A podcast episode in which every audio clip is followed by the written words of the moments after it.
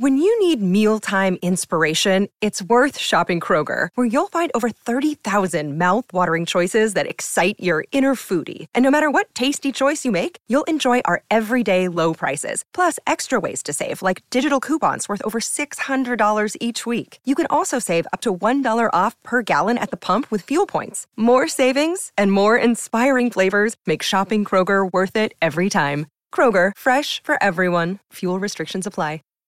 Save big on brunch for mom, all in the Kroger app. Get 16 ounce packs of flavorful Angus 90% lean ground sirloin for $4.99 each with a digital coupon. Then buy two get two free on 12 packs of delicious Coca Cola, Pepsi, or 7UP, all with your card. Shop these deals at your local Kroger, less than five miles away. Or tap the screen now to download the Kroger app to save big today. Kroger, fresh for everyone. Prices and product availability subject to change. Restrictions apply. See site for details. Here we go.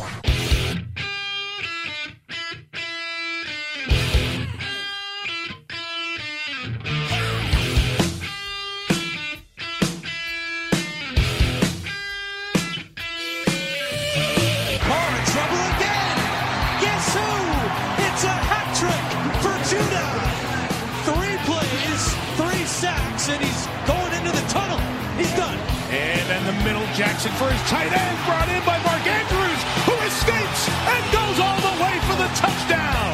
Intercepted, picked up by Thomas. Earl Thomas with a foot race. Brown won't get him. That will be six. Running a little option. Jackson keeps. Jackson breaks the tackle. He's right to the pylon, and it's a touchdown.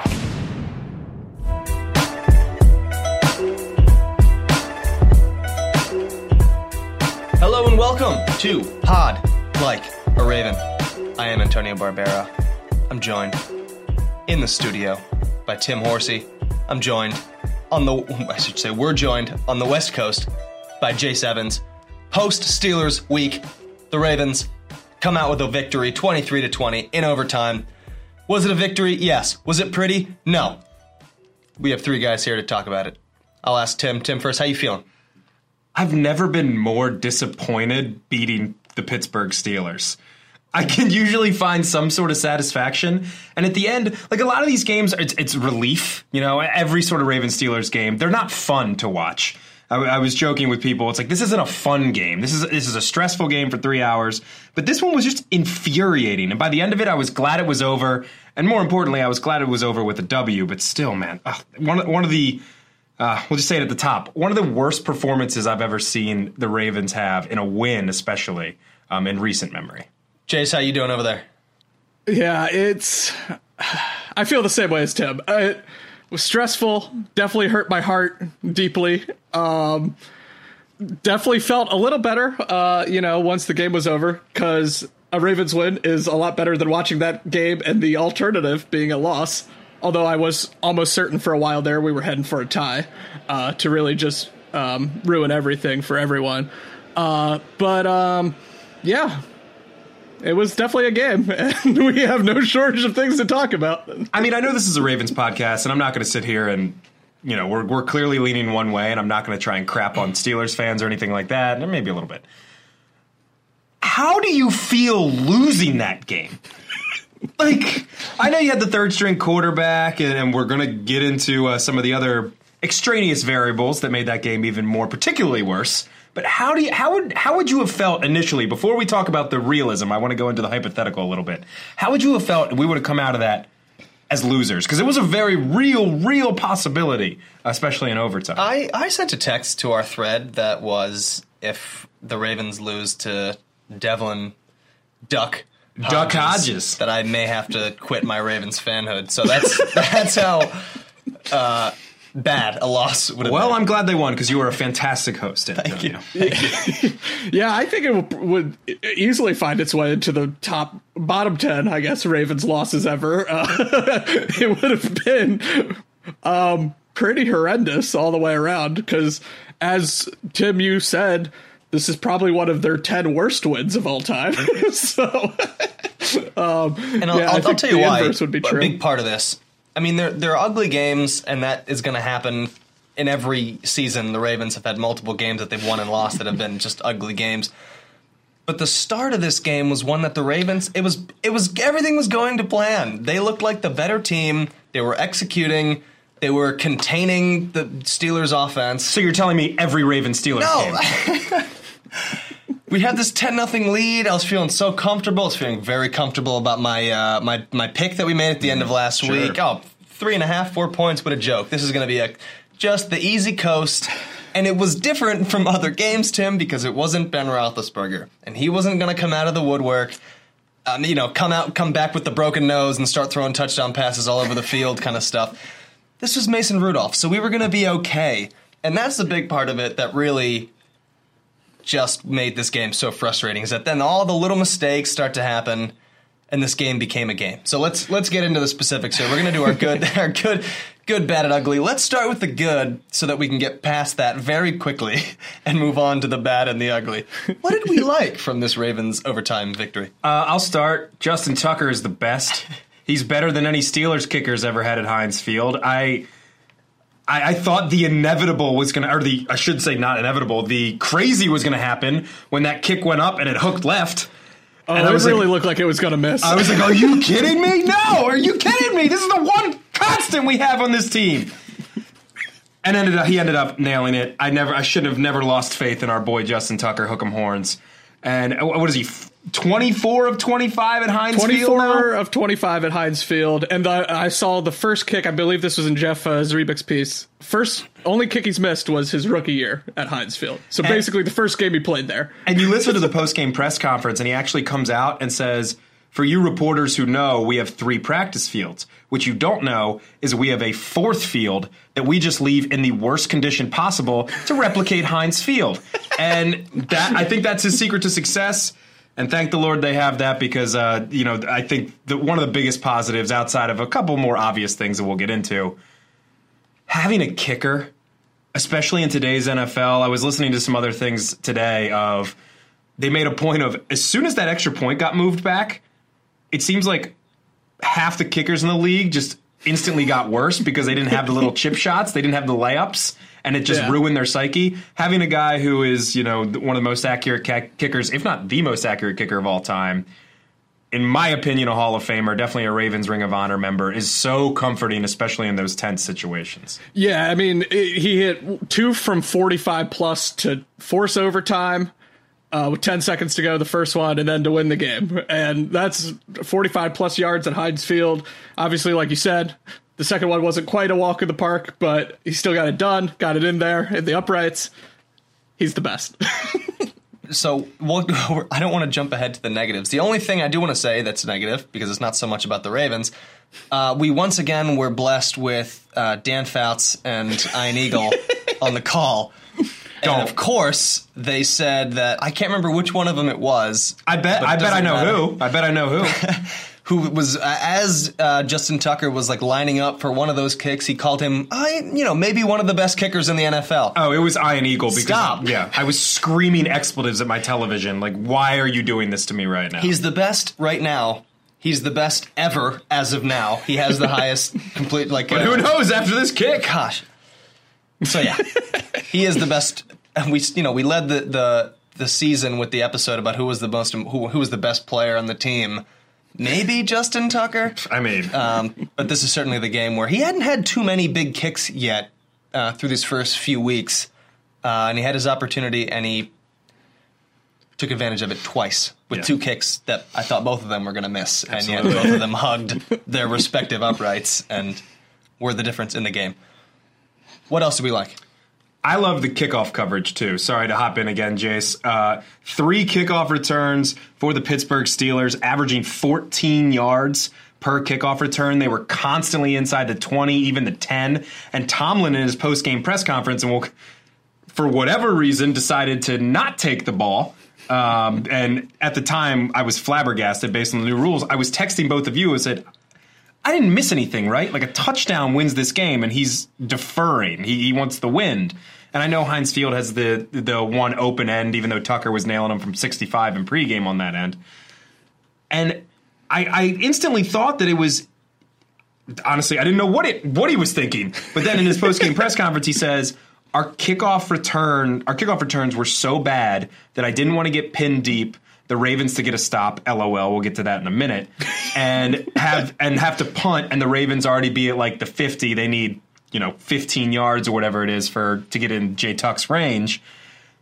Which still doesn't make sense. It's it's an asinine decision to not take the ball in overtime. Yeah, but it's completely confounding. The Ravens could have returned the opening kickoff, and that would have been the game. Exactly. but it, it's really cool to see that that special teams unit, John Harbaugh, obviously a special teams guy, that played so much of a factor that it that it boggled Tomlin's mind, and he went for that crazy decision.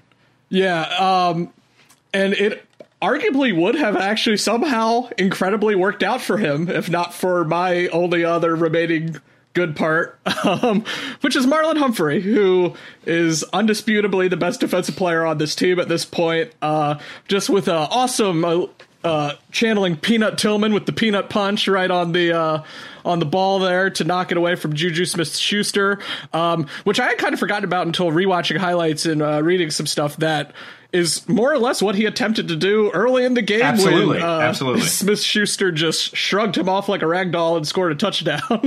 um, but uh, yeah, he forced the play and then somehow recovered the ball when no one else did on the Ravens.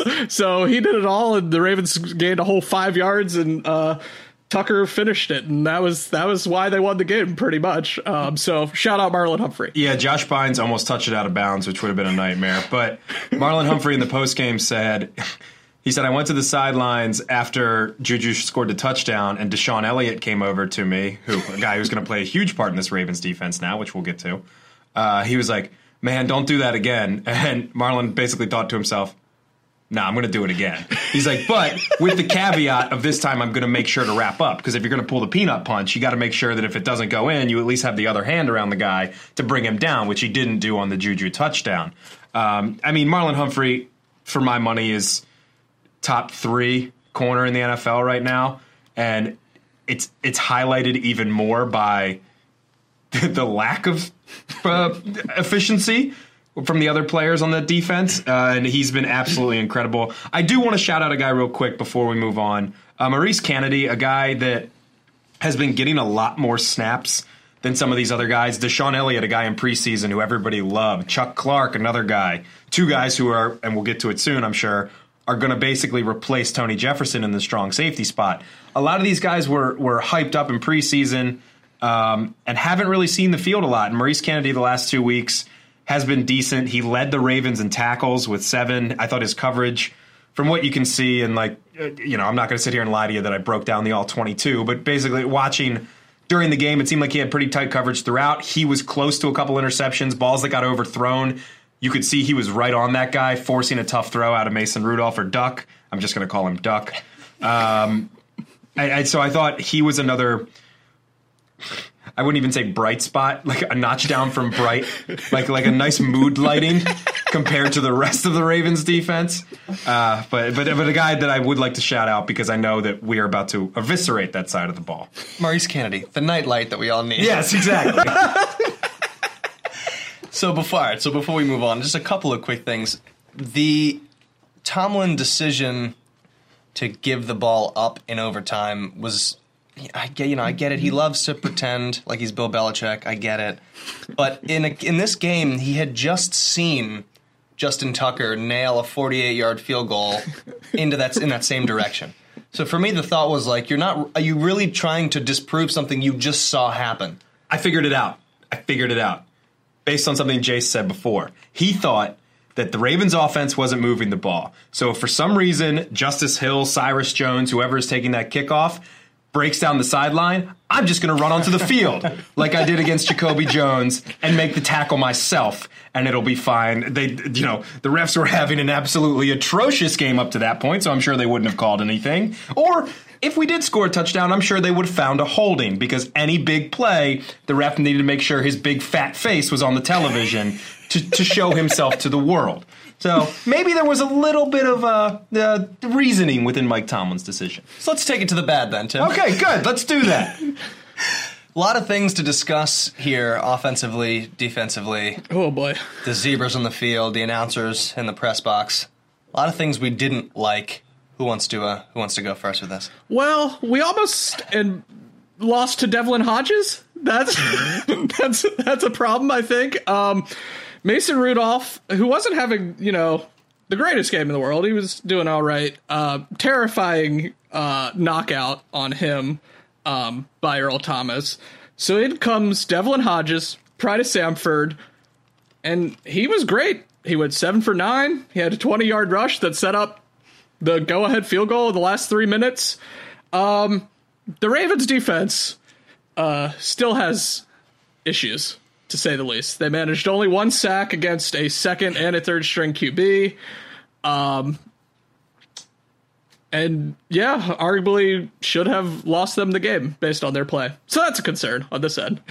Yeah, they made a lot of. There was a lot of talk about how you know Kenny Young cut or not cut, excuse me, scratched for the game. Um, Anthony Averett scratched for the game. These guys who were on the field for significant significant amounts of time in the previous weeks completely cut out of the plan. Josh Bynes 35 of 51 defensive snaps for the Ravens, a guy who hasn't played since late last season. No preseason, no training camp. They are that desperate on the defensive end to add people. The Tony Jefferson injury is incredibly unfortunate. I know he's been getting a lot of stick, but he is still a defensive leader on this team. The guy who had the quote unquote the green dot, you know, the guy who calls the defensive plays, that had to go to Onwuasor. Um, this unit is, and, why don't we just bring this up now? I want to ask you guys because we've been we've been going after the secondary a lot, and we've gone after the entire defense, but I think we've been highlighting the secondary. Which unit for you on this defense concerns you more? Is it the defensive front, who I haven't seen get any pressure? Tim Williams, a guy that was cut and then brought in by the Packers. Um, they're trying out a former second round pick of the Raiders today. Uh, excuse me, I don't remember the name. Jeff Zrebiec reported it uh, you, of the Athletic. You can find it on his Twitter feed. Uh, basically, to make up the roster spot for Tony Jefferson because they're so desperate to get a pass rush. Or is it the defensive secondary that we've been constantly lambasting uh, during this podcast? I'm a I'm gonna go with the um, the defensive front, uh, the pass rush. It's just not there, and anytime I it seemed like the Steelers had more than you know three like or like five six seconds to pass the ravens had a hold every time and i think you're it's certainly not a great secondary but i think there is talent back there. We just have said marlon humphrey is probably the best player on the ravens. Earl thomas still seems like he has a little bit of juice and he would have uh, had a pick if a certain play to tony jefferson hadn't happened which we'll discuss i'm sure. Um, uh, but these guys just are getting nothing. They had the one sack, but that's it. They only have nine sacks this season. I looked it up. That's in five weeks. That's just not enough. The Eagles had 10 sacks yesterday in yesterday's game against the Jets. Ravens have nine all season. They're just getting nothing. And in the NFL, you know, these guys are so good. If the if the pass rush just isn't getting there, a guy like Mason Rudolph, a guy like Devlin Hodges, they're good enough to make the NFL. And if they're not getting pressured, they can stand there and they can find a guy if he has time to get open. Yeah, interestingly enough, and Antonio, I'll let you answer. I think it was you could see the opposite ends of this because it was basically a foil when their offense took the field. We were getting no pressure. Those guys could have sat back there and had a sandwich and then had time to throw the ball and Lamar is running for his life. Now, some of that I think he might be regressing a little bit into first read not there, Mark Andrews not there, I'm taking off, and you saw some of that uh, yes or uh, on Sunday, excuse me. But it, it it highlighted how bad that pass rush is, and, and I'm with you, Juice. I I have to agree for now that it's the front seven. I am curious to see how the secondary fares now with two bona fide Three starters. Tavon Young, slot corner. Right. That's a starter in this league. out of the secondary. I mean, the, the play that I kept seeing over and over again from the pass rush was uh, Brandon Williams and Michael Pierce are both in on the same play. It's a pass play. Both of them get pressure up the middle, at least a little bit. They get a push Sure. up the middle.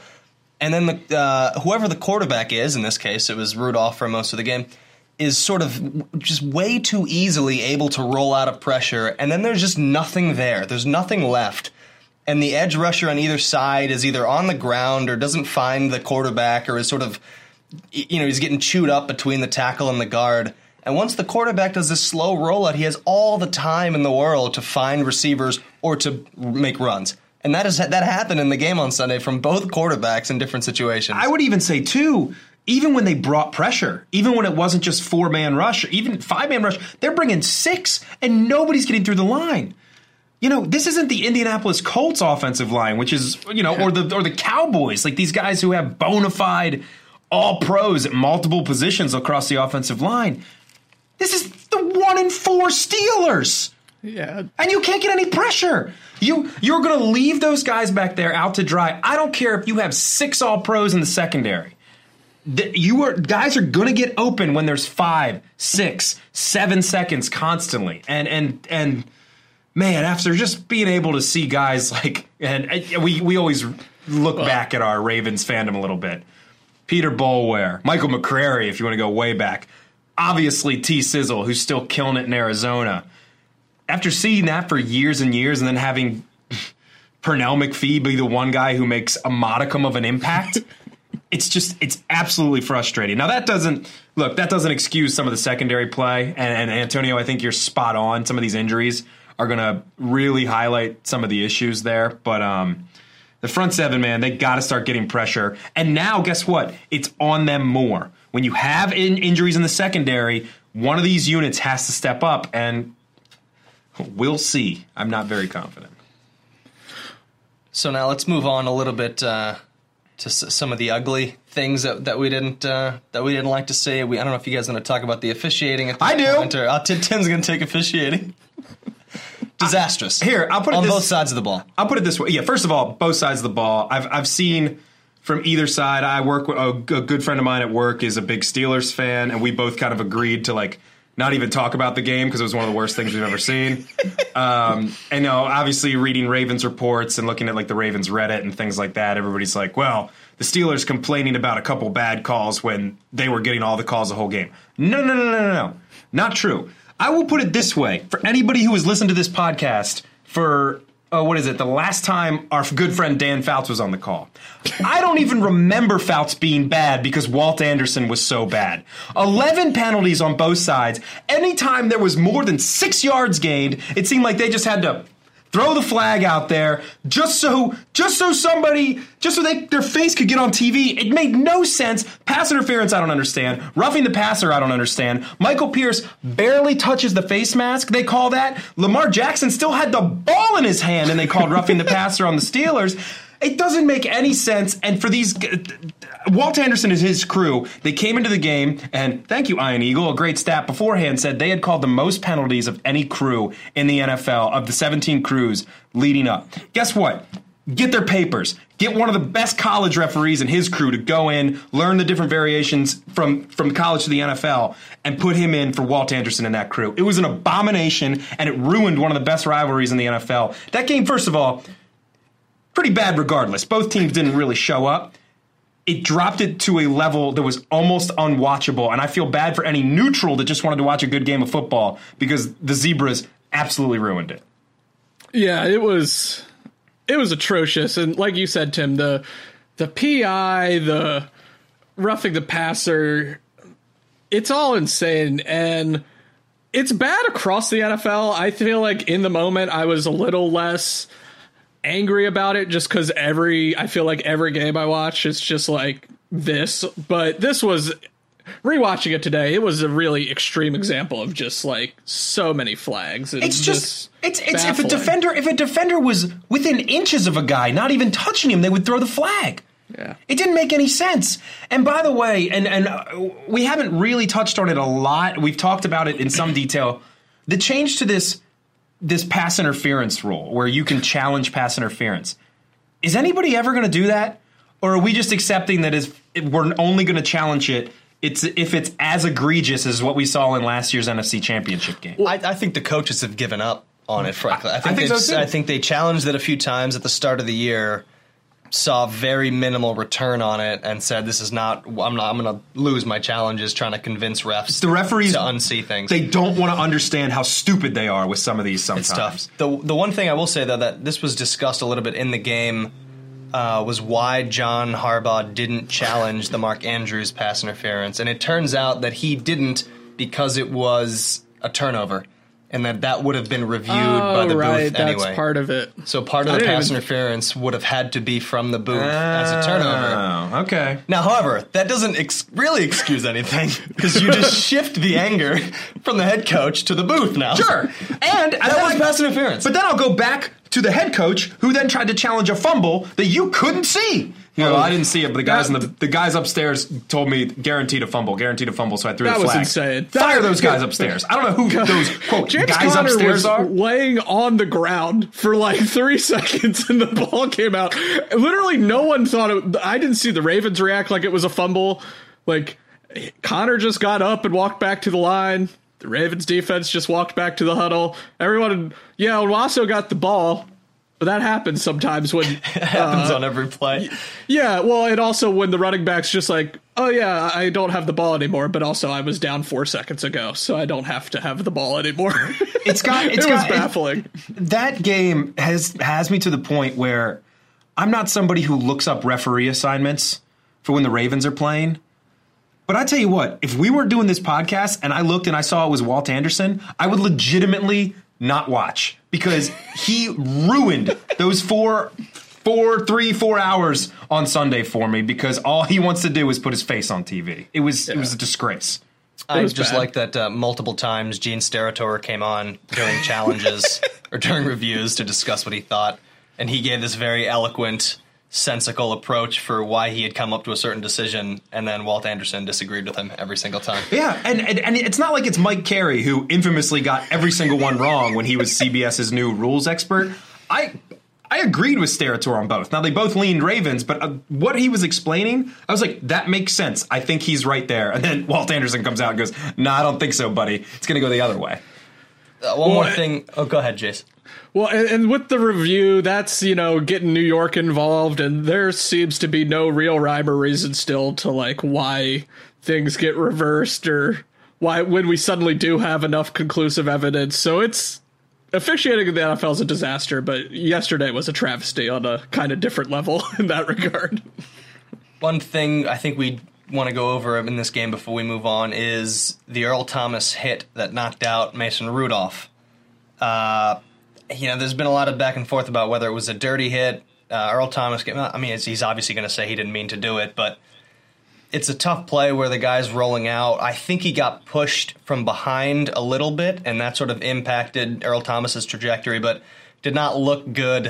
Uh, obviously, Earl Thomas, what do you guys think? Probably a, um, a fine, maybe a suspension, so somewhere in between those two. Yeah, I think he'll get he'll get fined for sure, without a doubt. Um, I didn't think it was malicious. I th- in fast motion, I thought it was going to be a roughing or at least a late hit because the way that play unfolded, that was one of those. Antonio, you said they got pressure up the middle. Rudolph rolls to his left, um, and the way the speed at which and I didn't know it was Thomas when I watched it live, but the speed at which that defender was closing and you saw the ball thrown and you're like, well, there's no way he didn't just tackle him, so that's probably going to be a late hit.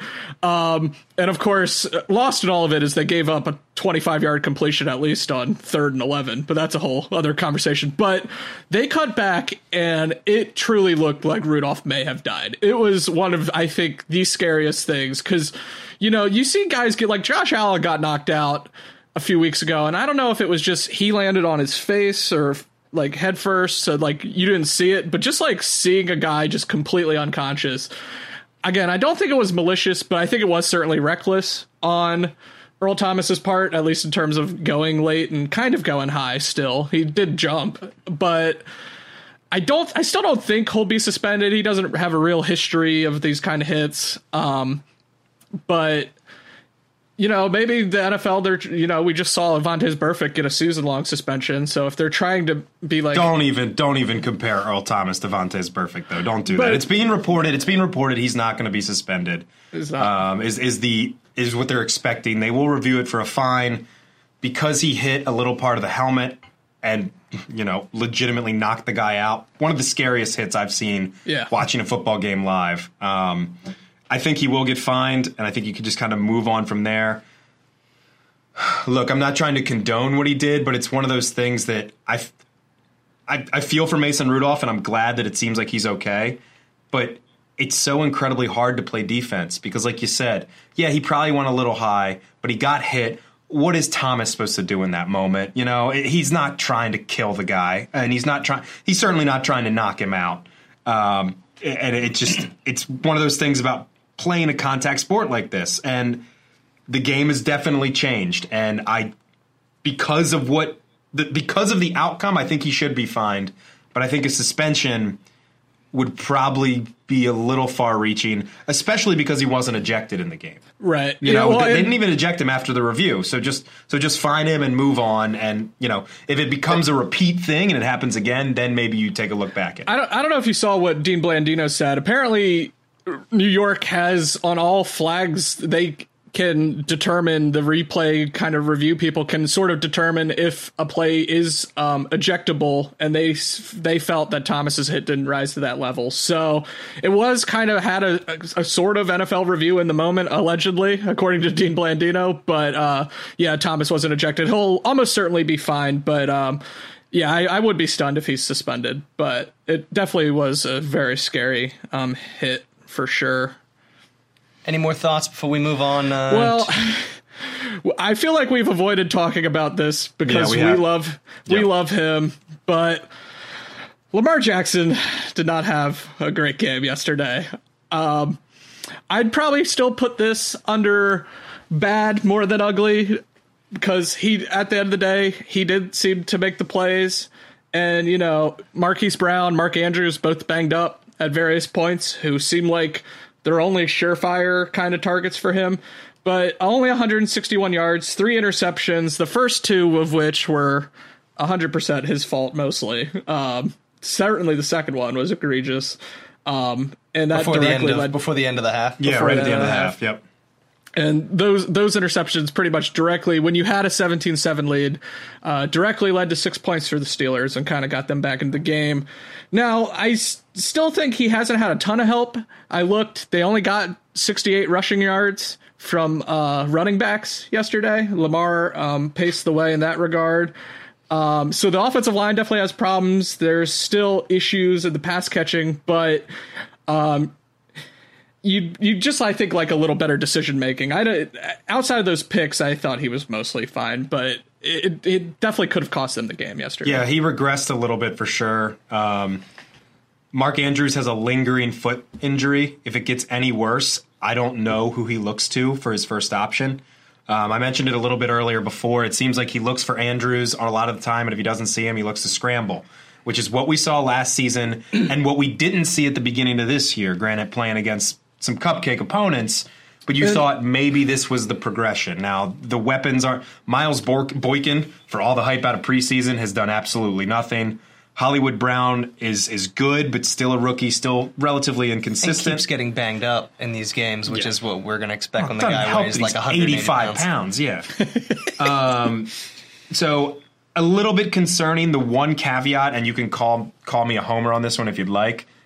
First game at Heinz Field, first start in Heinz Field in this rivalry, although albeit probably the worst Raven Steelers game since this became a like big time rivalry even with that, that's a tough place to go. They hate the Ravens. They're going to be vitriolic the entire time. And look, how, whichever way you want to slice it, probably a good note to end on here. He came out with a W. Right. So I can't I, complain too much, but there were I concerns for sure. Yeah, it's tough. At a certain point, Marquise Brown was out of the game. Mark Andrews was banged up, and I don't really know where he's supposed to turn at that point. Willie Snead had a couple of nice catches uh, on on third down and long or second down and long a few times there. But hopefully, we'll get both of those two guys uh, healthy, and and I thought see Hayden, if Jackson can revert back. Thought Hayden Hurst was okay too. Thought he yeah, was all right. Made some nice plays. All right, let's move on now to the AFC North, which we don't actually have too too much to talk about because they keep playing primetime games during yeah. our show. Yeah, I know. Browns just kicked off a little while ago here as we record.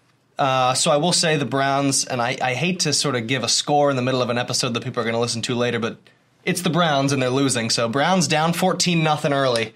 So go San Francisco.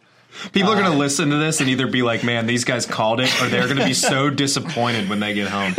There was a time when the Browns were losing by two touchdowns. well, and regardless of what happens tonight for the Browns, I don't know if you guys have looked ahead. And that's why it was so important, I think, for as ugly as it was and as gross as it was for most of the game and how much I hated it. The Ravens did win yesterday, and they're back atop the AFC North.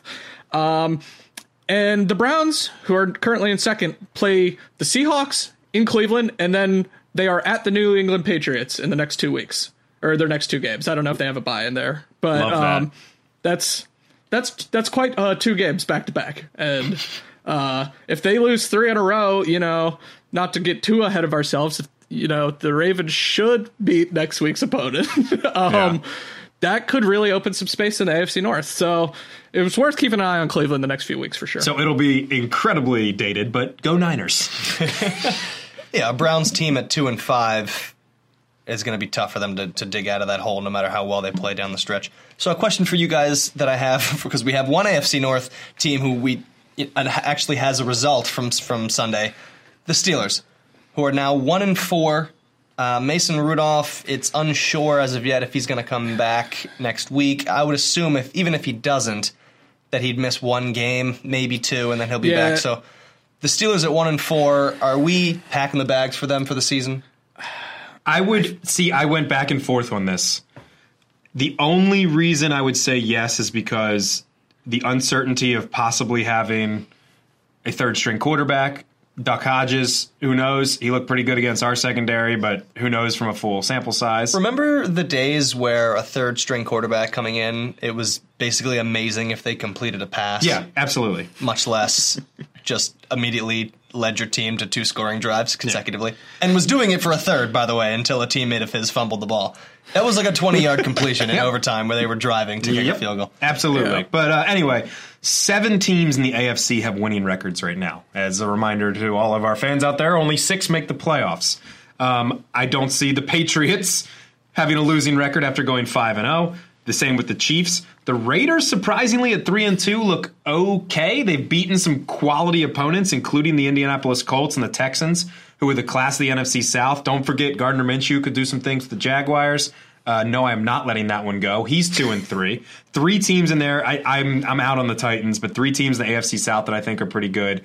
The Browns could be an eighth team with the winning record tonight if they can make the comeback. Um, you know, the Chargers are two and three. They're always relatively competitive and are going to start having more Melvin Gordon down the stretch here now that he's rejoined the team. And no one circles the wagons like the Buffalo Bills at four and one in that division. I believe in the next. I was I was listening to something in the next like six weeks. They get the Dolphins twice and the Redskins. They should at least be three and three in the next six weeks, which would put them at seven and four at the very worst there. So I'm not kicking dirt on the Steelers ever, especially because one of those winning teams is the Ravens, and they could completely fall off based on what I've seen.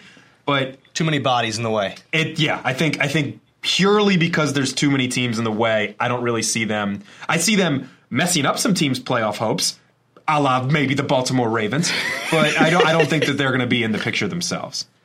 Yeah, I I agree with you, Tim. They're one and four. That's such a hard hole to dig out of. And you know, the Colts did do it just last year, but that was, um, you know, Andrew Luck was their QB. And no offense to Mason Rudolph or Devlin Hodges, but I like Andrew Luck pulling out of a one and four deficit, maybe a little more than either of those guys.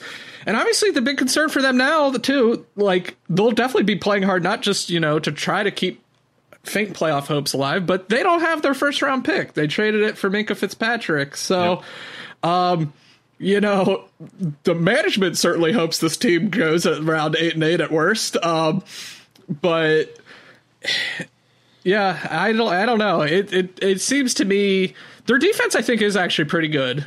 Um, especially that pass rush uh, between TJ Watt and Cam Heyward, and that defensive front's pretty strong. But I just don't know if they'll have the consistency on offense that they kind of need to get out of the hole they're in. Sure. We'll save the the Bengals conversation for, for later on since the Ravens play them next week. So let's Tim, you started talking about the NFL. Let's go let's go into some uh, some touch points on the NFL as a whole. A couple of notes that I have. Uh, Houston. We've been talking about Houston for a lot of different reasons You all season. love Houston. uh, drop 53 points on the uh, hot Atlanta Falcons, and with basically the formula that, that they've needed all season. Watson was sacked zero times.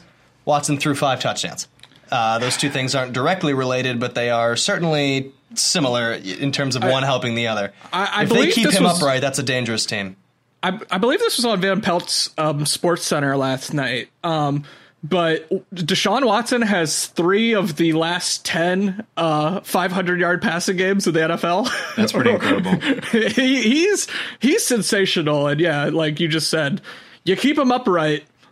He's going to be pretty good. That that we know. Um, so it was impressive. Uh, on the other side, I guess of the field in that game, the only thing that's notable is the Falcons might be the most disappointing team in the NFL.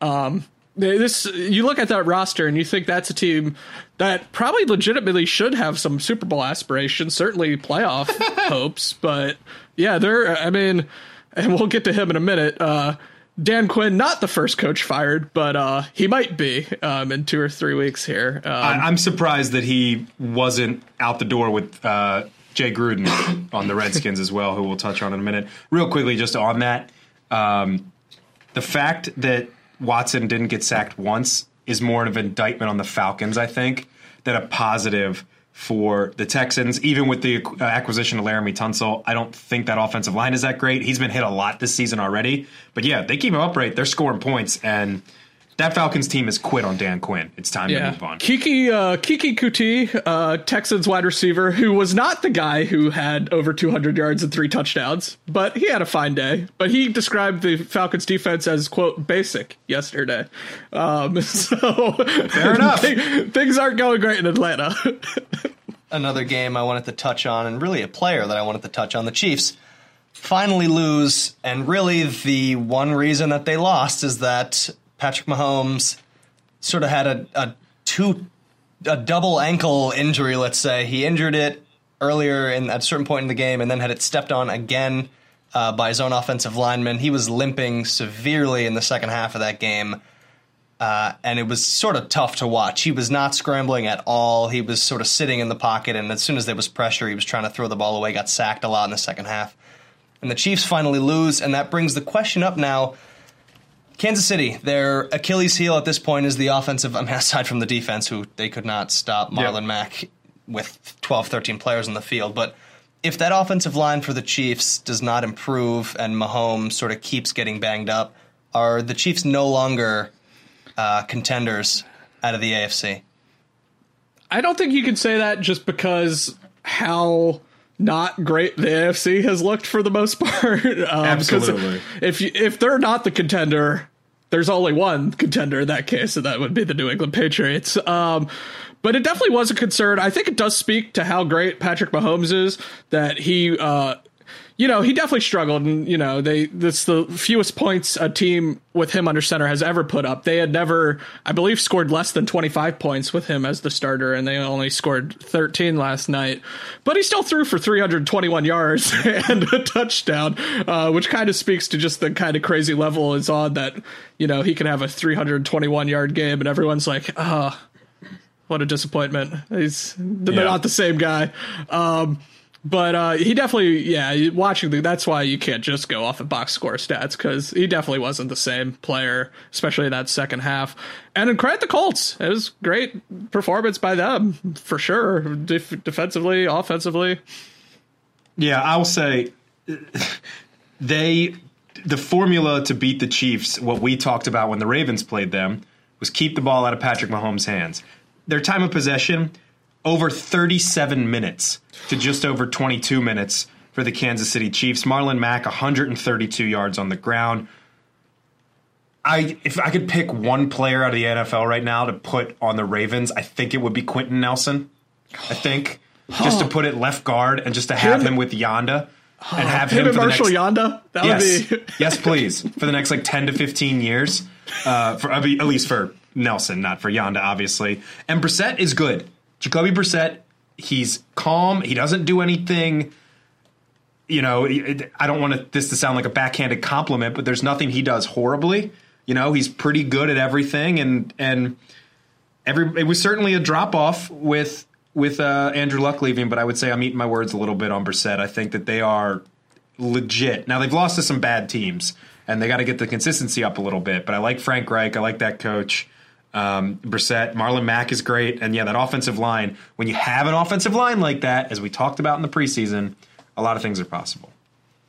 My last note, but I, I almost want to bring up a fun segment we may have to do at some point is if you could pick one player in the NFL to put on the Ravens, who would it be? Uh, I'd love to bring up the uh, Nelson v. Jalen Ramsey debate and which player would be more important on the Ravens. But let's move forward. That's for another week. I'll take the road grader every day. Uh, the last last note I have, uh, and I'm going to sound like a hot take guy, but there was so much talk about Aaron Rodgers and the Packers and how Aaron Rodgers was overrated at, during the offseason and that he hasn't actually been that good for the past few years and they haven't gone to the playoffs. They've been that all that overrated talk in the offseason to me has made them underrated in the regular season now that we're here. They demolished the Cowboys for three quarters of that game. The score made it seem a lot closer than it was. Packers now four and one, two and zero on the road. I think they're going to end up coasting to that uh, NFC North division, and that's a terrifying team in, in the playoffs. That's yeah. that's a, that's saying a lot too. Sorry, Jace, that's saying a lot because I think that NFC North is a pretty good division. Although the Bears have kind of fallen off, obviously the Trubisky Chase Daniel thing the Vikings just can't. Kirk Cousins just keeps ruining games for them, although they won this weekend. Who knows about the Lions? So you know what? Maybe it isn't that good. Matt LaFleur. I'm just talking myself out of it in the middle of stream of consciousness. Matt LaFleur and, and Aaron Rodgers, I think, had just had to sit down in a powwow and said, "Hey, let's get along with each other." Um, because I know Rodgers is a little bit off the deep end in terms of he's kind of a weird guy, but uh, this team is legit. Their defense is legit, which I think is something that is that has ab- absolutely helped them. Uh, if Davante Adams can come back, I don't believe he played this week because I think he was hurt. But they just went into Cowboy Stadium. First of all, he owns Cowboy Stadium. He's five and zero oh there at yeah, AT&T. Never lost. Never lost at AT and T. But went in and made the Cowboys look like fools. And it was that game was over before it even started. Uh, so yeah, I, was, I think I was legit. just going to comment on the defense. Uh, our dear friend Za'Darius Smith went there in free agency. Ravens sack leader in 2018.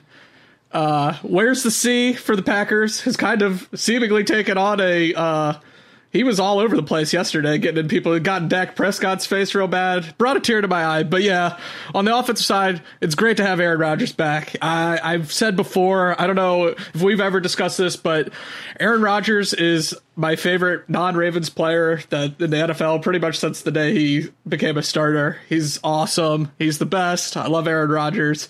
But uh, shout out Aaron Jones, who uh, yesterday Packers running yep. back, um, the first running back ever to rush for four touchdowns against the Dallas Cowboys, which is notable. Um, so shout out him.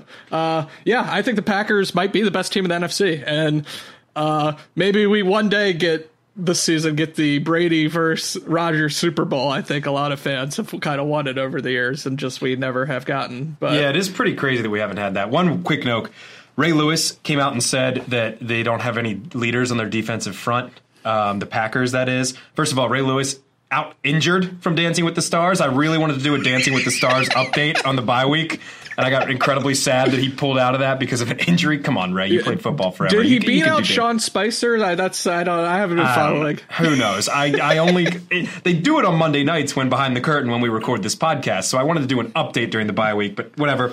He said they don't have any leaders. Za'Darius Smith came out and did the Ray Lewis dance after one of his sacks, kind of a homage and also insult, maybe, but whatever. Who cares? I just have a, cu- a couple other quick NFL notes, real real quickly here. Joey Flax, good for you, buddy. Joey Flacco has a win with Joey, the Denver baby. Broncos. Love us some Joey Flacco. So now we have to stop, uh, sort of Comparing. trashing on him quite as much as we did. No, he has really? a victory. Yeah, he has a victory. Okay. So no, no, more, no more uh, trashing Joe because he doesn't have a win yet. Uh, New Orleans keeps beating teams with Teddy Two Gloves. I think, I think that team is incredibly good. Um, even with Bridgewater at quarterback, I think they're up there with the Packers as some well, of the best in the NFC. And this is uh, the best Saints, uh, best defense the Saints have had. Yeah, that, in that a front, long that, time. That front line's incredible. Uh, Dre, Jay Gruden has been fired. Although oh. Bruce Allen should be the one that's been fired, Dan Dan Snyder should sell that team. I have so many Redskins fans and I fan friends, and I just feel so bad for them because nothing's going to change if those two guys are the GM. When your GM who came out today or president of operations or whatever Bruce Allen's title is, when he came out and said the culture is dang good, the culture ain't dang good. It's just not. Um, and no one circles the wagons like the Buffalo Bills. Those are my NFL notes uh, Yeah, for this week. Bills four one's incredible. Just a note on Jay Gruden. We all knew he was getting fired kind of before this season, which is kind of a weird thing to th- know. Everyone knows that's like, oh yeah, Jay Gruden's not going to be the coach because then it's kind of just like, well, why didn't you just fire him last year? Kind of thing. If like we all kind of assumed Jay Gruden, he was like a heavy favorite between him and Dan Quinn to be the first coaches fired in the Las Vegas odds, I believe. Um, 0 and 5 start. He hasn't had a great record. Again, like you said, Tim, it's kind of hard for any coach to win under Dan Snyder historically. Uh, and he was fired at 5 a.m. this morning, uh, according to the Washington What a Post. wake-up Uh, call. I was not even asleep yet, actually, but when I got weren't. an alert that he'd been fired, he didn't even make it till the next morning for me. Um, so, an incredible tour de force by the Redskins there in that regard. Seemed like a strange and unnecessary decision to fire him at 5 a.m., but that's that's uh, that's DC for you. Good job, Dan. All right, so let's move on now to a little segment we like to call "What's Bothering Jace." We've Oh, done boy. this every week. Uh, we we know that Jace is good for a rant here and there for, for a few minutes on, on what's really grinding his gears that particular week. So we turn again to you this week. Uh, what's bothering Jace? It's the roughing the passer issue, Antonio, and it's just gotten insane. And uh, Tim mentioned it. Michael Pierce grazing the face mask, almost like he looked like he was like an inch from not even touching him and got a pass, uh, roughing the passer penalty. Um, as he also said, and it went both ways. Lamar Jackson tackled with the ball, kind of a perfect, not really diving into the legs, just sort of two arm wrap on a Steelers defender that essentially gifted the Ravens half the yards they needed for their game winning drive. Uh, and then we saw in the Thursday night game, Clay Matthews yet, yet again uh, suffered just another just baffling roughing the passer penalty. And I understand you want to protect the QBs, but at some point, like if they're still eligible to be tackled, you have to be able to tackle the QBs. And I feel like we've just gone way too far trying to protect these players, and I think it's actively hurting the quality of play on the field. But I don't know how we improve on this. I think it's just something we're stuck with. Here's a hot take that's definitely a joke, by the way, so don't get mad at me for this. Without a Nick Foles injury, we don't get Gardner Minshew. So you know what? Maybe not the worst thing. No, I'm kidding. But it's it's it's absolutely ridiculous. I know you want to protect the big stars and the quarterbacks in the league, but you gotta let the defensive players play Yeah. at least a little bit. I can't believe I'm giving an excuse to the referees. The only thing I'll say is I think it's a, it's a lot harder in at real speed than it is when you see the replays Right. of it. I think the speed of the game when you see the hand go towards a quarterback's head if their head moves, they're just going to throw the flag. Even if the head is moving to avoid the hand, not because the hand actually hit their head really hard. If the ref sees that, they throw the flag and that's the end of it. It's it's tough. I did not think that the roughing the passer on Lamar Jackson should have been a penalty at all, and that's in a Steelers game. So you really have to pull me a certain way to get me to, you know, disagree with a call that helps the Ravens. But it's tough. It's tough. So that, so that was that was what's bothering Jace. Jace, I'm sorry to tell you, I, I don't think that's going anywhere. So you may be bothered by that for for some more weeks to come. I, am sure it'll come back when, uh, you know, Matt Judon makes his first sack in eight weeks. And, Oh, uh, God, don't gets even. a roughing the passer penalty for it. So the next segment we do is called Random Ravens. Each week, a different co-host picks one of those just random dudes from way back on the Ravens. He offers a few clues, and the other two co-hosts try to guess who this player is. The listener also, please play along and try to see if you can guess who this is. We will answer it at the end of the show.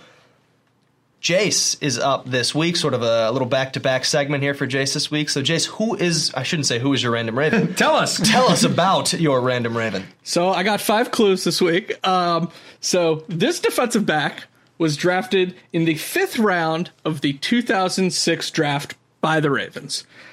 He spent five seasons with the Ravens, starting 64 games before leaving following the 2010 season. Clue lot of three. games.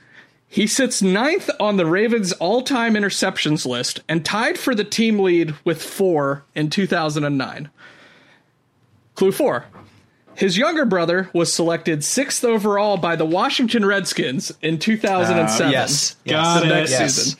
Yes. And then Yes. this is a What a random Little Raven. more. Let's go. A little more obvious. He was the primary starting strong safety next to Ed Reed during his time in Baltimore. Yeah. I, am a little proud to say I got this before the brother clue, only because of the games played without winning the Super Bowl, basically, not without being a starter in that Super Bowl team, and the interceptions. He did. Uh, he did have a few interceptions That's- more than.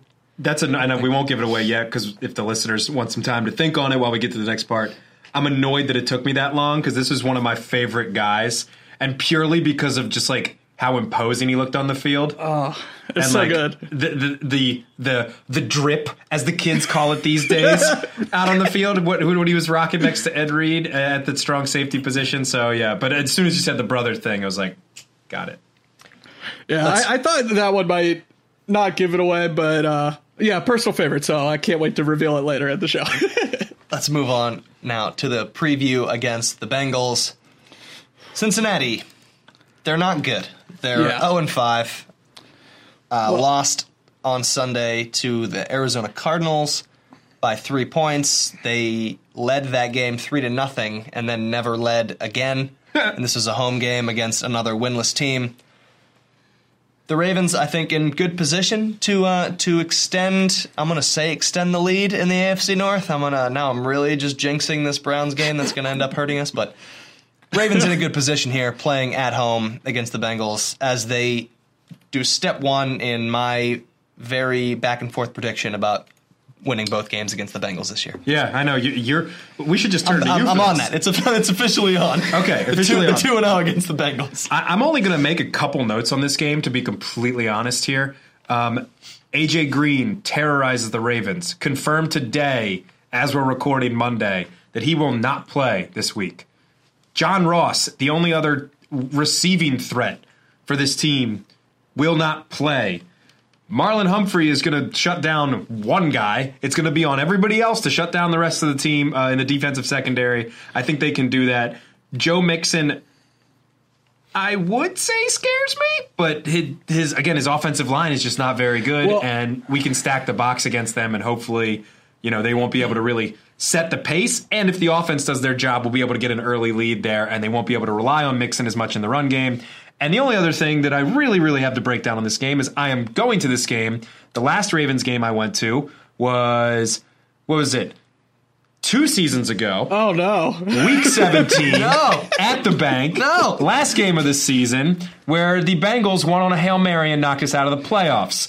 So I really hope that I am not. Well, I, I really said- hope that I'm not jinxing it this time, I should say. You say. said there's no receiving threats, but the man who caught that pass is going to be their primary target. Uh, Tyler Boyd will Yes. probably uh, be heavily targeted. Auden Tate, kind of a, I believe, a second year guy that uh, with John Ross out, they're trying to work in. Um, I anticipate Tyler Eifert being a problem in this game for the Ravens. Uh, he is currently still upright, um, and that's a problem.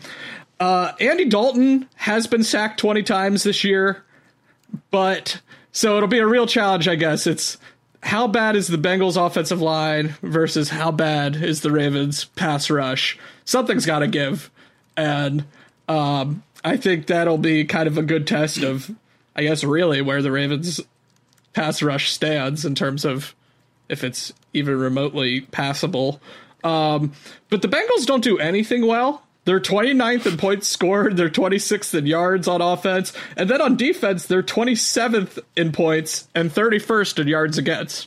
So that's just a bad team all the way around. Um, I am still concerned about Andy Dalton. He's competent enough that if we don't get any pressure on him, he's going to be able to complete passes. That being said, Cardinals had over 500 yards on the Bengals, and I have to believe the Ravens are significantly better than Cardinals. Um, so I think, and Kyler Murray in particular had a strong game on the ground. I think we're going to have a monster rushing day from Lamar Jackson. I think we'll see his passing numbers um, have a lot uh, a lot better outing through the air. Um, but yeah, there's some small areas of concern, but I would still be surprised. I think if the Ravens lost, especially at home. It, th- this game seems like the perfect cure for the Ravens on both sides of the ball. Let's have 60 minutes where the offensive identity is running the ball, getting more than three yards a carry, turning for easy first downs, long drives with points at the end of them. Let's see the Ravens hang on to the ball for 37, 38, 39 minutes in this game. Dalton was sacked eight times by the Steelers two weeks ago. Uh, that's the formula that we need. I'm not really going to even look at the Cardinals' uh, sack numbers. I think they sacked him once, but that's not really their their game. So I'm going to compare it to another AFC North opponent. If the Ravens can get half of those sacks on Dalton, I think the game is is handled comfortably. Uh, would love to see Lamar Jackson, Jace, as you sort of touched on it, not not throw three, you know, for 400 yards and five touchdowns, but let's see the completions to wide receivers. Uh, let's see some a little bit of him running the ball to the outside when he gets to the edge, and just a comfortable game. Let's see the front seven with these new additions cover players and and you know cover running backs out of the backfield. That was something they once again were unable to do against the Steelers. There were more than one or two occasions where the running back got out uncovered and, and had big gains. So this is sort of like the perfect little uh, little remedy for a team that's looking for a comfortable win, uh, and it comes at the right time at home. So I, I, see the Bengals losing to the Cardinals since they lost in Cincinnati by three to a team the Ravens beat at home. Well, you just swap that out. That's how the NFL works. You just move one team for the other. Yeah, that's definitely how it works. Yeah, yeah. I will just say, I will just say real quickly, this cannot be a trap game. This cannot be a game where you, at, oh, we just went into Heinz Field so we should be able to handle this team. It's another AFC North opponent. I don't care that they're 0 5. Like you said,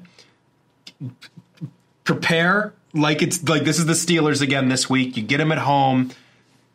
Show up. These units that haven't showed up, this is the moment where you start this role again. If you really want to prove that you should be on this roster going forward, the front seven, like you said, this is where you step up. You cannot. It, it, would be inexcusable to lay an egg in this game, and I'm relatively confident that the Ravens won't. But I've seen the Bengals play them too close too many times, even when the Bengals were bad. I, that it does look, worry me a bit. I looked this up just to torture myself. Andy Dalton has a winning record against the Ravens. He's nine oh, and good. Eight. So yeah, they can't. He's still there, and he, as I said, I think he is competent enough. But the Bengals are one of the three worst teams in the NFL. It certainly seems like it. Um, and yeah, if the Ravens, if you do want to win, uh, like if you want to be a team that wins the AFC North, you win this game at home. Yep. I just don't think Cincinnati has the weapons at this point with those. That's those a huge guys point. Out. Yeah. I would have been scared if one of their two starting receivers was was in this game. I would have been genuinely concerned. But uh, do you think uh, Tyler Boyd gets the 44 blanket coverage for the whole game, or do you think it's a side kind of thing. No, I think it's Tyler Boyd. I think the one guy who who maybe is the threat. You just isolate him. Now, that being said, if he if he jumps in the slot a lot, Marlon came out post game and said, you know, I don't usually play in the slot, but because Juju was in there so much, we slotted me inside. I don't think it'll be that intense, but I would I would be pretty surprised if they didn't just put if they didn't put him on the number one threat to just completely isolate that out. What a luxury! What a luxury to have a guy. That's the one God. thing that has gone well for this team so far. Is it's it's important in 2019 to have a top notch corner every week in and week out. And spoiler alert: when we get to our bye week uh, segment of which jersey should we all get, he is way up there for me. Rising, like, way up, there. rising the power rankings. Yes. Uh, all right, guys. Any last uh, any last thoughts on this game before we get to the line? We can sort of segue into the into the this specific line of the Ravens Bengals game. I think it's way too high. It's crazy it's, to me that it's this high. I think it's been pushed up. Um, it's currently 11 and a half. That's insane. I think it op- I'm, so I'm fairly certain it opened at eight and a half, which is the number I think I would have guessed. I would have put it in the seven eight range, and I think it was pushed by the number of people who then bet the Ravens at that number. It's moved all the way up to 11 and a half. That, that that's too many points. That's yeah. too many points in a in an AFC North game where we've seen this go. I mean, I learned my lesson about the Steelers last week when I picked uh, the Ravens to win by more than three and a half, four points. Really thought I had it there uh, in that first quarter. I, I thought I had uh, just made such a good prediction. This was going to be a comfortable game, and then it wasn't because that's the AFC North. Yep. So yeah for me, 11 and a half is way too high. I'm picking the Ravens to win, Bengals to cover. Yeah, I completely agree. I mean, because yeah, 11 and a half, you know, they could win by 10 and that's still Bengals covering. So, like, that just is way too many points. And yeah, I, I, the Ravens are definitely better than the Bengals, but they haven't looked fantastic for the better part of Since four week weeks one. now. Yeah, Since week one. It's- they- I think they're a good team. They're not the best team in the NFL, and to be favored by that much over a divisional opponent, kind of no matter how bad they are, and you're, if you're not the Patriots, I think that's just too much. I will simply say, sadly, this is the thing that scares me the most about this game. Is that we're favored by too much. it's nothing about the Bengals. It's the fact that they're that Vegas, an entity that is not in the stadium, not playing the game, has legitimately no impact unless you think there's something real seedy going on with the NFL. Is betting us minus or giving us a line of minus 11 and a half. For that reason, I'm taking Cincinnati plus 11 and a half. I would love to be sitting in the bank on Sunday and having them whoop up on the Bungles and them destroying that line, but I just don't think it's going to happen. You know, Tim, I feel like we should mention this. Uh-oh. The that last game that you went to uh, against Cincinnati that was on New Year's Eve. Yes, it was. Uh, I was actually hosting a New Year's Eve party at my uh, place in Washington D.C. at the time. You amazingly traveled from Baltimore to D.C. after that game to come to the party. I think you made it. It was like the perfect time to to get to the party. But the faces that I saw from this group of fans who had just watched the their playoff hopes get ripped away from them. Yeah. Part of it was due to the temperature. I think it was like negative degrees. Oh, that it day or was something. It was. I took my girlfriend Skylar to her first ever Ravens game, and she will never go again because it was legitimately like minus ten degrees, and I was just like, I'm sorry the entire time. And then, and then, yeah, the hail mary. You're sitting out there for four hours tailgating, and then you're going to the game, and you're just we're in layers and layers and layers. We're freezing. They lose. Then we know we have to make the trip all the way down to DC for our lovely host Antonio. We get in there. The first thing he says is, "Don't even think about it. It's okay." There's some alcoholic cider over there. I think we finished the rest of the warm alcoholic cider and uh, celebrated properly. It was it was warm apple cider that I realized very quickly needed to be hot apple cider. Yes. I, I don't know if I ever have felt the the need to take care of human beings so much. We we had when I give you shelter after that horrible game. I mean, you get out. So we we had parked at a friend's place and then drove to a lot. So think we're in Baltimore. Get out of the traffic that is that was like a four fifteen game too. It wasn't a one o'clock. Yeah, it was an afternooner. the the traffic to get back to where our car was, driving back to at that point I was living in Silver Spring, then to drive or to get down, I think it was I think we Uber, who knows? Who knows at this point. Got down to DC where Antonio was living and we still hadn't thawed out. Like we still were freezing cold, and uh, yeah, you were a lovely host. We had a great time after that because uh, yeah, drank the pain away, and it was It's a new year. It Yeah, yeah, new yeah. year. New year, new start. Not going to watch these playoffs. Screw the NFL. That that whole I, thing. I don't even really recall what I did after that game. I think I was at work and just immediately went into a catatonic state. And uh, the only thing I think I did was uh, once I got home after midnight, I just laid in my bed and then I think I watched The Big Lebowski because I was like, uh, something has to cheer me up here. Yeah, that's a good idea. That's a solid choice. Let's get to the other picks. What else do you guys like outside of the Ravens since Cincy game? Yeah, I talked about Teddy Two Gloves and the New Orleans Saints. They're away to Jacksonville, and for whatever reason, they're the Jacksonville minus one and a half. Jacksonville is favored in the New Orleans game. That's I- wild. I Playing at home is an unbelievable thing. I guess I love Gardner Minshew. Big Gardner Minshew fan on this podcast, as you guys know. Um, but I'm taking the Saints and the points. Like that just doesn't make any sense to me when they're playing anybody that isn't, you know, the Green Bay Packers. I'm, I'm just going to take them every time. And speaking of the Green Bay Packers, minus four and a half at home at Lambeau in prime time Monday Night Football against the Detroit Lions, who are two and one. They have a good. The defense has, has shown up. They've been pretty legit. I think Aaron Rodgers is more legit. I think Matt Patricia is not legit, and because of that, I'm taking Green Bay minus four and a half. The cold of Lambeau at night. That's that's going to be my pick against Detroit Lions. Tim, the Lions aren't two and one; they're two one and one. Excuse me, two one and one because they tied the Arizona Cardinals. Apologies for that one. Yeah, two one and one. Uh, I think Green Bay is just way better uh, than they are. I'm giving you a hard time. I love that pick as well. Absolutely love it. Give me Green Bay. Uh, Green Bay at night at home against a team that I think has had a good start, but is not going to hang around for the, for the entirety of the season. And something we mentioned too, their de- it's not just offense. Their defense is legit. They have a running game now, apparently. You know, th- this team is really coming together. As Jace mentioned before, I think they're one of the best in the NFL. Detroit had a bye week to prepare. I don't. I don't give. I don't give a crap. I really don't care. uh, give me Green Bay all day minus four and a half. They're going to win that game big.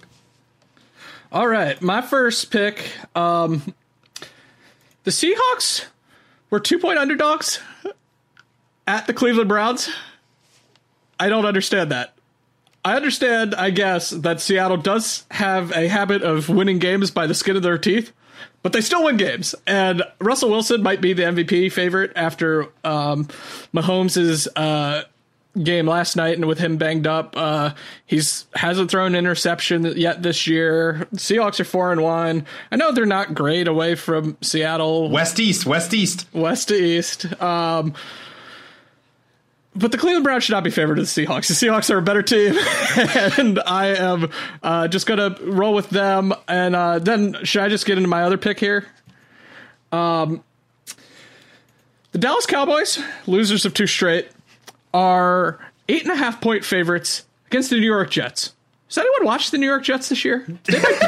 They they, they, they, they might be this side of Miami and maybe even worse than Miami in some respects, the worst team in the NFL. They Luke Falk, and you know, I don't blame some of these guys. Like Luke Falk didn't make himself the starter of the Jets.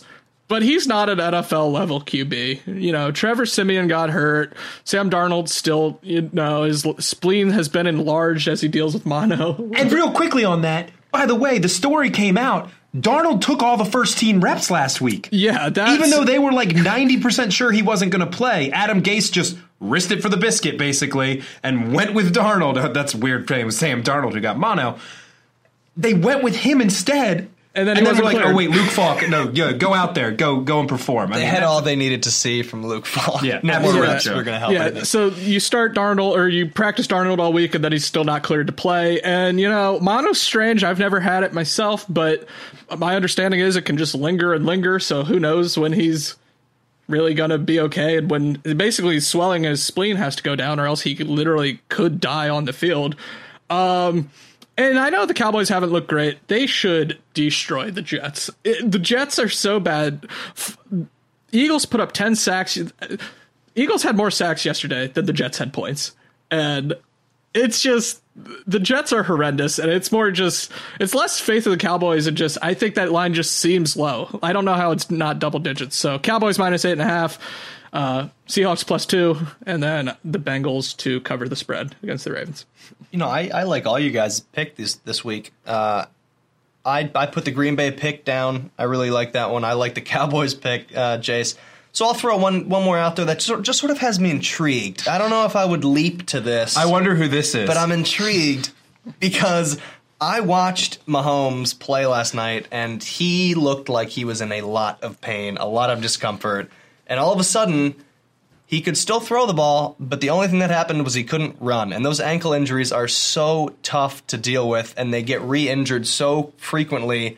They scored 10 points in that game. It was the lowest he had ever scored in his career as a starter. Houston, who just dropped 50 plus points on a bad defense, will go to Kansas City and play another bad defense, and they are five and a half point dogs against Kansas City this game, the the over underline for this is 55 points, which means this is going to be a shootout. Uh, if that happens and Mahomes is limited at all with his ankle, I think this is a game that Houston can win at Kansas City, much less cover. So I'm intrigued. I'm gonna watch. I'm gonna watch Mahomes uh, this week. See how he see how he looks. See check out his mobility. Five and a half seems like too many points against a good team. So I'm just I'm just throwing that one out. It's a bold move, Cotton. So we'll, see, we'll see how I feel t- next week. I know he hasn't had the seasons maybe in the past we're used to, but uh, J.J. Watt trying to tackle QB who can't move, that seems promising. Fair enough. So before we wrap up here, there is only one more thing to do, and that is to answer the random Raven. I think I think we both have it. If, I think we both have you it. You want to guess it, I'll guess it. If you want to guess it, Yeah, I'm gonna go. Uh, he didn't take a bunch of steroids like his brother because he is Dawan Landry. number twenty six. Number 26, Dawan Landry. Hey, Out uh, of Georgia I didn't know Tech? if he was obscure enough, but he's certainly random in some ways. So he's not uh probably, you know, on the Ravens defensive Mount Rushmore, but big fan of his. So he was uh, really good for a long time for the Ravens. And That's uh, a very good one. Yeah. He's not like random enough where it's somebody that, you know, maybe didn't start a lot of games, but still kind of like you remember because we're just huge nerds for this team. But it had like a very significant impact. And I'm I'm sure a lot of Ravens fans who listen to this will go, Oh yeah, I love Dawan Landry back in the day. So yeah, that's a he great was the man. And I was uh, why I first thought of him because you know I, I mean I just when did we think of random Ravens, I think he was one of the first guys that popped into my head as a guy I could do. But I was just looking at Raven stats over the summer, you know, as football season closes in. as 'cause I- one does. yeah, I have nothing better to do, and this is the things I think about. So um, I uh, I was taking a look and was stunned to find him in the top ten for Ravens all time interception. So uh, yeah, a personal favorite and uh, I, my random Raven of the week.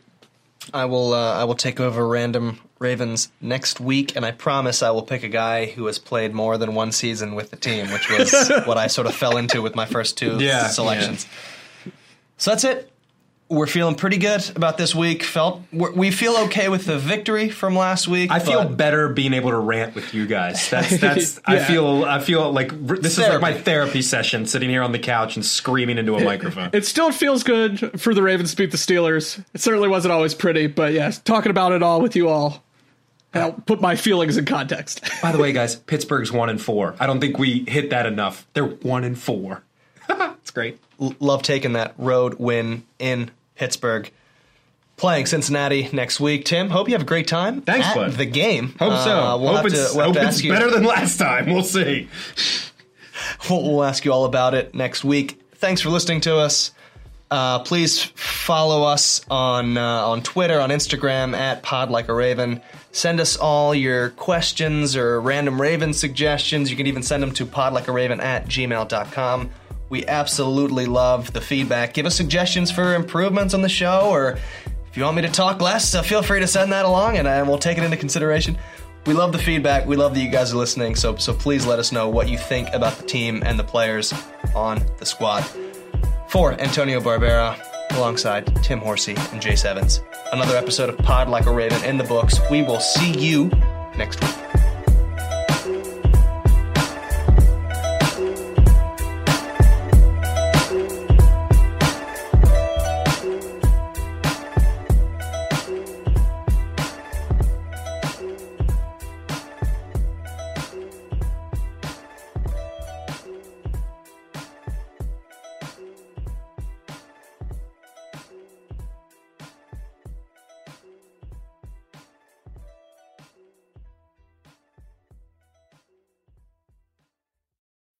When you need mealtime inspiration, it's worth shopping Kroger, where you'll find over 30,000 mouthwatering choices that excite your inner foodie. And no matter what tasty choice you make, you'll enjoy our everyday low prices, plus extra ways to save, like digital coupons worth over $600 each week. You can also save up to $1 off per gallon at the pump with fuel points. More savings and more inspiring flavors make shopping Kroger worth it every time. Kroger, fresh for everyone. Fuel restrictions apply. Save big on brunch for mom, all in the Kroger app.